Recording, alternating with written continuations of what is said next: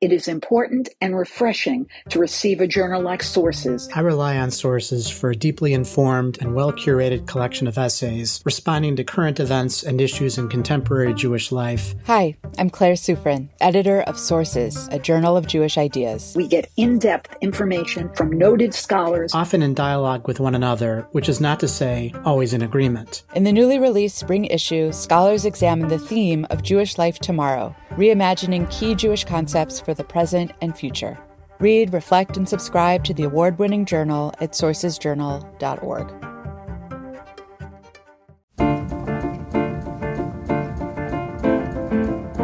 My name is Yossi Klein Halevi, and I'm a senior research fellow at the Hartman Institute here in Jerusalem. Today is Monday, January 10th, 2022, and this is For Heaven's Sake, a podcast from the Institute's iEngage project. Our theme for today is What is Liberal Zionism? In each edition of For Heaven's Sake, Donniel Hartman, the president of the Institute, and myself discuss a current issue central to Israel and the Jewish world. And then Elana Stein Hain, director of the Hartman faculty in North America, explores with us how classical Jewish sources can enrich our understanding of the issue. Today, Elana's out sick, and like so many of us, she and her family have come down with corona. Thank God they're on the mend, and we look forward to her rejoining us in the next podcast. Since the new government was formed last June, political discourse in Israel has become increasingly poisonous. Members of the opposition Likud and Haredi parties have turned the Knesset into an arena for unprecedented vulgarity, resorting to nonstop shouting and taunting of coalition members.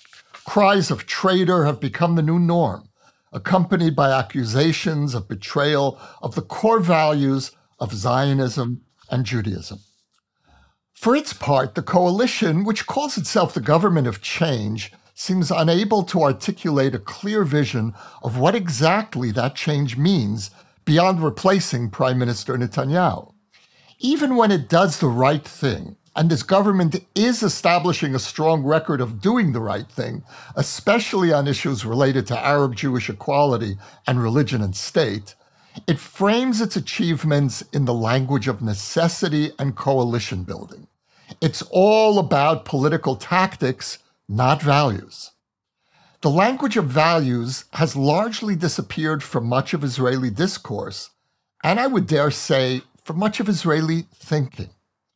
At this particularly depressing moment in Israeli discourse, we need to take a step back and stop talking only about policy and instead ask ourselves what is our vision for Israel?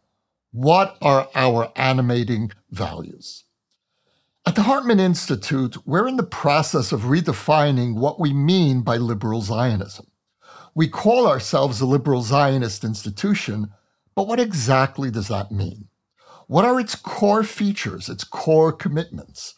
What language and vision can we offer Israeli society that the political system seems incapable of delivering? Donniel, truly a pleasure to be with you again.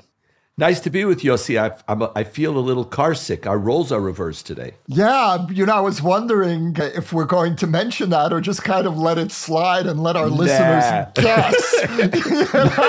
Wait a minute, is that is that something new that they're doing? And oh, so, we're just uh, we're just trying, you know, to cutting edge stuff here, you know. so you know, let's see how it. How am I doing so far? Is it all right? Uh, not, not too bad. I think I was a little better, but I think you're, you're, it was not bad. All right, Donniel, first question. How are you feeling? Oh. You're after the fourth vaccination, which I haven't taken yet. Uh, how are you doing? Um, personally, I'm feeling really well. The fourth vaccine was just fine. I'm nervous. You know, they're talking about a third of Israelis coming down with Omicron, but I feel good. You know, taking the fourth vaccine was a strange experience. The first three, I embraced them. Unbe- whole, more, it was like a Noah's Ark. Uh, this fourth is, um, it's like, I don't know, it's like putting on a seatbelt. I don't know how good it is. No, actually, I know how good a seatbelt is. But uh, it was, I'm not frightened of the vaccines, but science didn't tell us that this one really helps yet. but they were offering it. And, you know, I went right away to get it. And I and all the 90 year olds of Jerusalem were elbowing each other to get in line. Um, I, you know, I just, but it was, it was fun. Um, I, am happy I got it. But as distinct from other times, it doesn't remove my anxiety. It was more of a luxury than a real medical uh, procedure, I feel. You know, you didn't get it yet. Well, this is it. You know, it's so interesting listening to you and the way you frame this.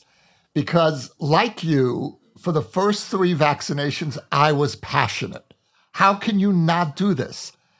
And now I'm hesitating. But I'm ambivalent from the other side. I'm wondering if I'm making a mistake by not taking the fourth.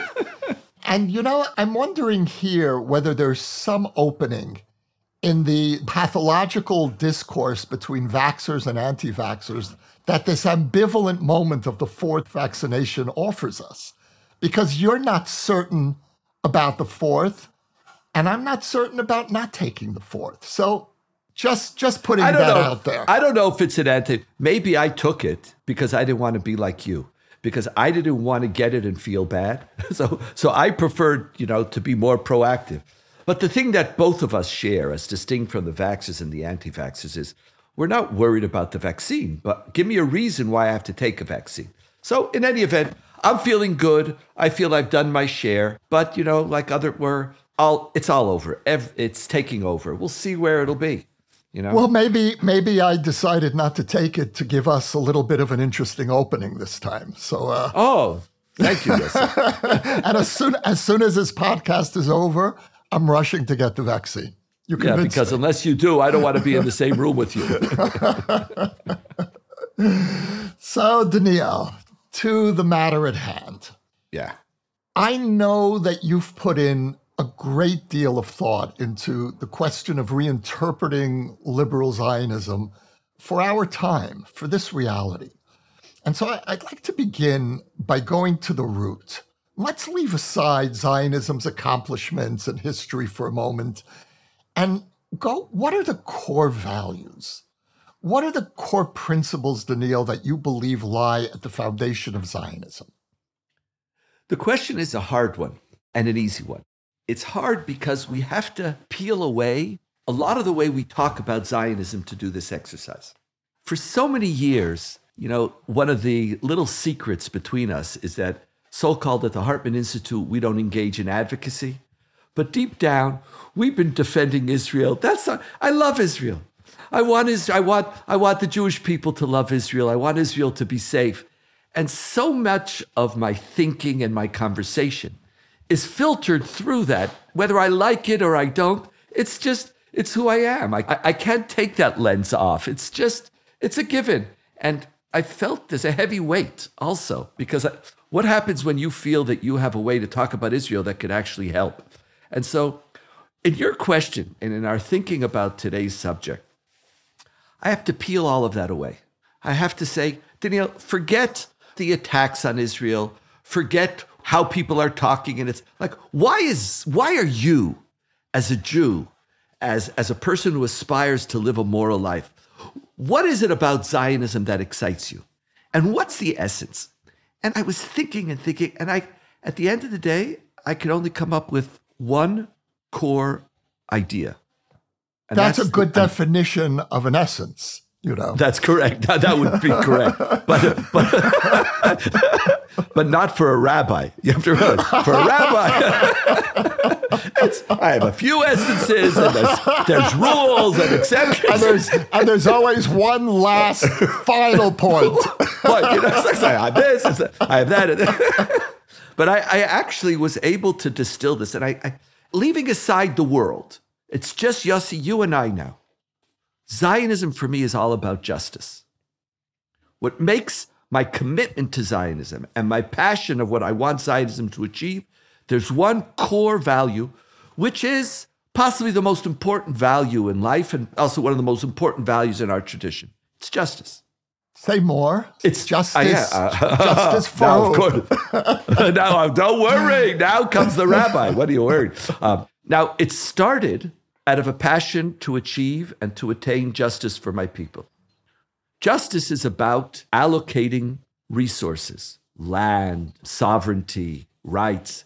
It's about resources, rights, responsibilities, freedom. Self defense. Oh, that, no, that's your, that's whatever. I'm, I'm not even getting, that's fine. No, I'm, um, it isn't self defense. Self defense is a moral response. Justice is about fairness. Justice is about having your share of the inalienable rights that should accompany your people and others. That's a world is just when everybody achieves their fair share of what is being distributed.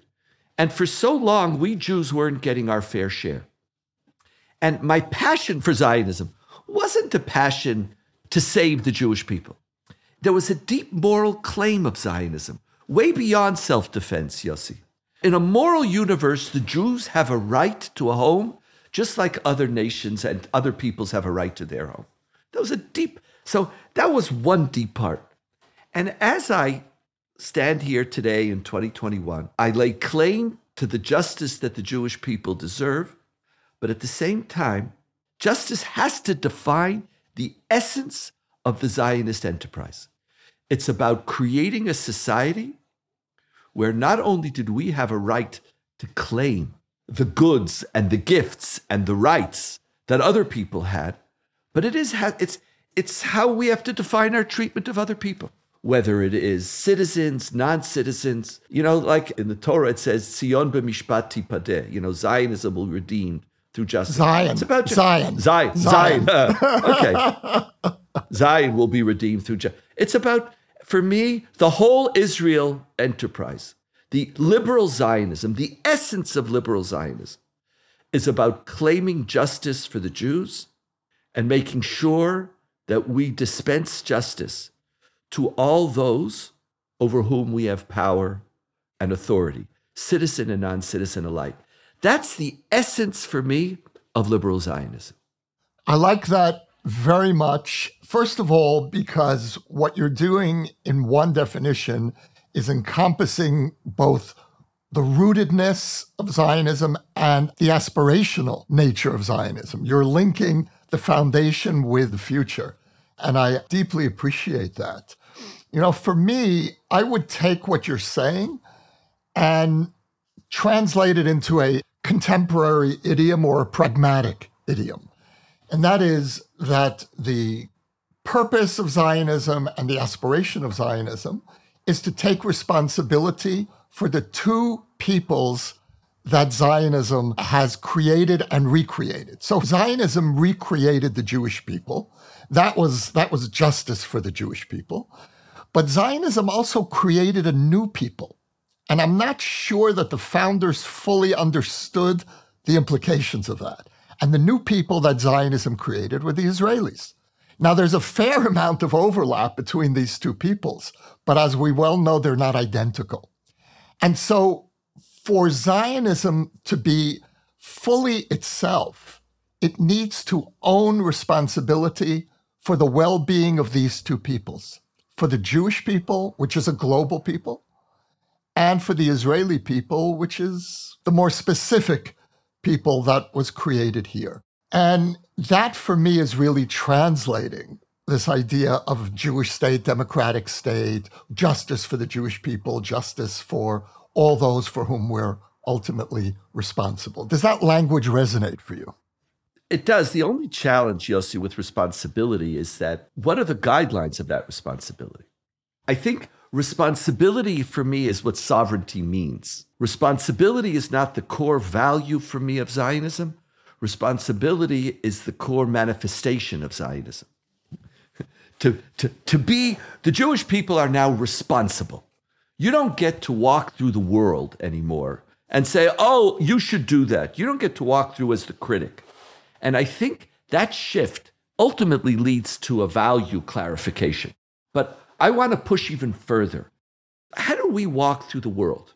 What is our commitment? And what I feel the message of liberal Zionism needs to be is that for so many people, they don't want to talk about values when it comes to Zionism because they're frightened. Because if I talk about values, maybe I'm not keep, what are the values I'm not keeping? But even more problematic is that Zionism's deepest critics speak in the language of values, and Zionists speak in the language of self defense or realpolitik or whatever. I think we have to go back and we can't be frightened. We're about justice. Now, and that includes, by the way, a very deep willingness to say, okay, if this is what we're about, where are we failing? Where are we succeeding? Because part of in your in your opening remarks, you know, there's we're doing all these policy things, but what what what, is guiding you?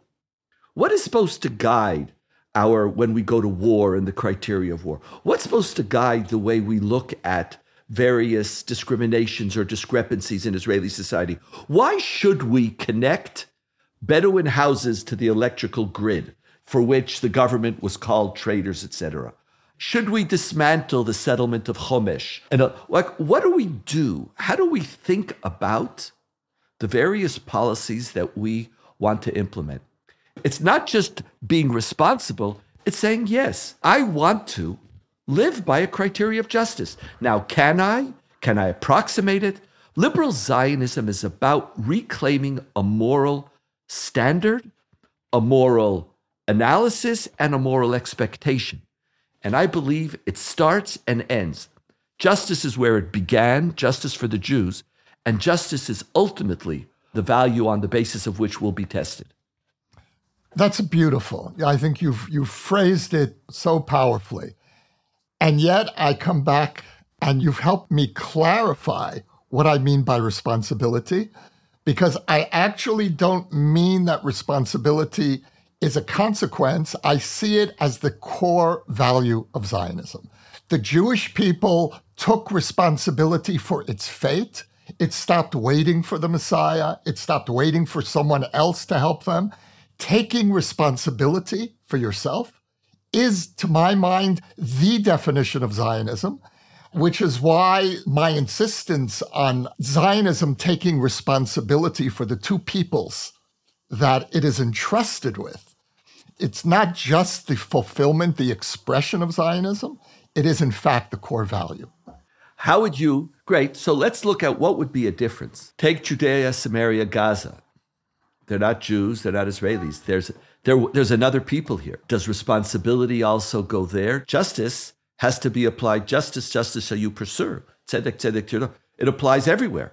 I want justice for Palestinians. I want justice for Jews. This is, I want to live a life where justice is the principal value that I look to approximate.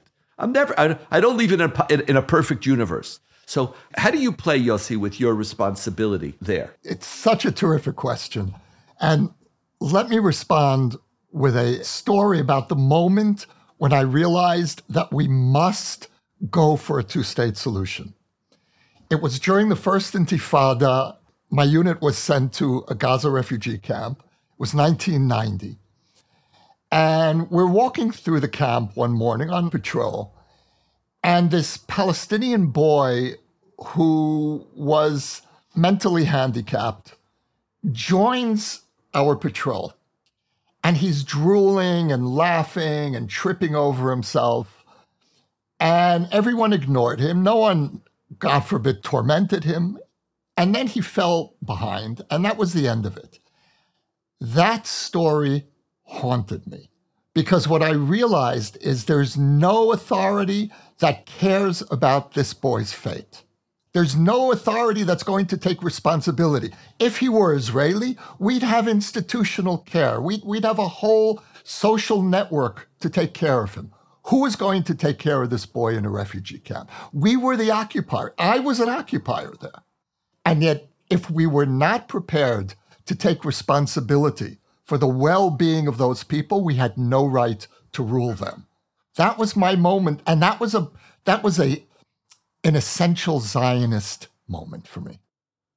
See, Yossi, there is a slight disagreement. You don't you and I on this issue don't disagree, but there is, I would say methodologically, there is a difference. See, I feel very comfortable when someone like you says my core value is responsibility because I know the moral sensitivities that you bring to your life. But I know that responsibility, devoid of a blueprint that will guide it, won't necessarily lead to the type of practices and feelings and experiences. You know, because a person could say, I'm responsible. I'm not responsible for you. Why should I even care? Now, you're bringing to the table a sense of respect, a sense of care and compassion for other human beings. I feel that part of the problem that we've had for too long is that we have removed justice as a guiding principle for us. You know, it goes back to what we've talked about so many times. If you really care about justice, how are you still an occupier? Liberal Zionism says you have to ask that question. Liberal Zionism says that if you have a solution, two state, one state, how does justice play itself out? I want us to go back to a deeply religious conversation about values in which we embrace a value, we speak about it, we think about it, and then the process of our life is a process of it unfolding. But we don't allow our life to limit the values that we yearn. We know that life is never going to be perfect, but I feel we've reversed the order now. And I think that's exactly what you see going on in the government today. They have no idea what we're supposed to do. Each one of them is shooting in a different direction, doing A, B. A lot of times they're doing okay. Sometimes it's not that it's okay, but we're okay with it because it's not as bad as what could have been. It's all functional. Keep this government going, follow the coalition agreement, and don't rock the boat for four years and it should be okay.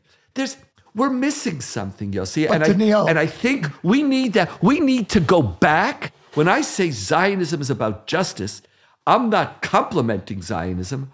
I'm saying that is its goal. Now, let's get to work. Let's no, you're, think you're, uh, you're, about all our struggles. You're challenging Zionism. But you know, Donniel, we have a government now that really is committed to, to acting in a reasonably just way. So, why is it so hard to frame this in an uplifting language? Why you do, why, why yeah. do Israelis have such a hard time speaking about doing the right thing, even when they are doing the right thing? It's a really interesting question. You'll say, I don't really know.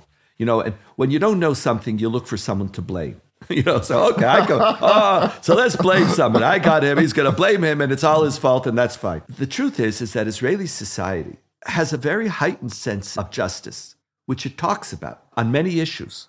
Towards the poor, it speaks about. Equal rights for women and justice against abuse of women is clear. Justice for the gay and lesbian community is clear.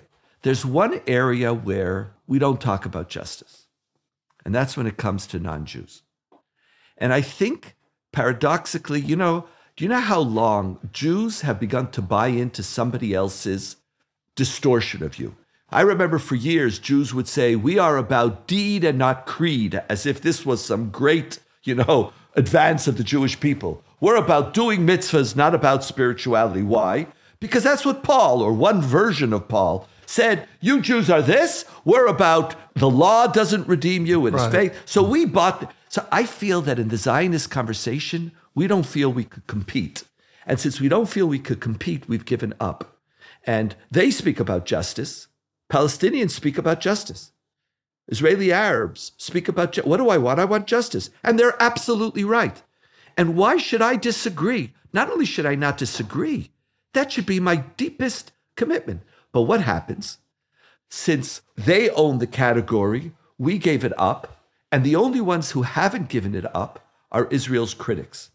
So if you use that language, you're identifying with the critic. So along comes a Bennett who spent a career, you know, no, no, no, I'm, I'm defending again. He can't himself even embrace it. And I think we're lost, Yossi. I think Israeli society is lost. And it's not that everything we're doing is flawed, but that we don't have a blueprint for how we want to take responsibility. When I speak about the value of justice, I'm really speaking about the core value of liberal Zionism. Now, you're right. Responsibility is not just an outcome of Zionism. I think responsibility was the core value of classic Zionism. And part of where I want to push us is I want us to go one step further. You're right. Being responsible, being someone who's not a victim in the world, that was the, the value innovation of Zionism. But liberal Zionism we have to build on Zionism, but we have to go further. And I think the essential feature of liberal Zionism is not responsibility, but it's justice. With all of its consequences for the good, for the bad, for opening Israel to criticism, for whatever it is. But this is the stake, Yossi. What's at stake is can we have an Israel in which we declare openly and unequivocally our core value is justice, not justice for Jews, justice for Israelis, justice for non Jews, justice for anyone over whom we have control. That's what liberal Zionism is doing. I think the distinction you're making between classical Zionism and contemporary liberal Zionism is really the heart of what we're talking about. Very, very helpful. Donniel, this is incredibly stimulating. Let's take a break, and when we return, we'll study some Torah. Imagine 50 Israelis and 50 North Americans living and learning together, creating an international community of Jewish diversity where both our similarities and differences have value. These are not your typical scholars in residence. They're high school seniors. The Chavruta program is a pluralistic gap year opportunity unlike any other. Combining nine months of study and social engagement, the Hartman's Chavruta Gap Year program in Jerusalem bridges language, demographic, and historical differences between young North Americans and Israelis. Students leave as a community of equals, ready to enter the next stage of life with confidence, conscience, and enriched Jewish identity. See how you can join us in Jerusalem next year at shalomhartman.org forward slash Chavruta. Okay, Donniel, what text have you brought for us that can help us understand a little bit more about where we're trying to go here? Now I'm under real pressure because I'm now sitting on Elana's slot. And really, the way she brings text always is just, I personally learn and I'm inspired. I was trying to think about, you know, when we talk about justice, where does it start? And I go back and I've been studying this recently. And you know how it is that when you're studying a certain text, it's the lens through which you see things all the time. I've been engaged a lot with the book of Genesis, and the Bible starts in a very strange manner. God creates the world, and you assume that God is then going to be the master of the universe. But that's not the biblical move. God creates the universe, and then in Genesis 1, verse 26, God reverses course. God says, Let us make you man in our image, after our likeness. They shall rule the fish of the sea, the birds of the sky, the cattle, the whole earth, and all the creeping things that creep on earth. So what's it, what's going on here? You're the creator, and now you're creating and you're saying they. God is creating human beings in God's image. What does it mean? What does it mean to be created in the image of God? It means to have the, the power that God has. Divine image here means power. And God says, I'm creating you in my image so that you will rule the world. You will rule everything in it. And whether God is leaving or God is declaring a partnership with humankind in ruling the world, that we don't know from Genesis 1. But we're placed on earth to be the demigods, to, to use our power to rule. It's power is an essential divine quality.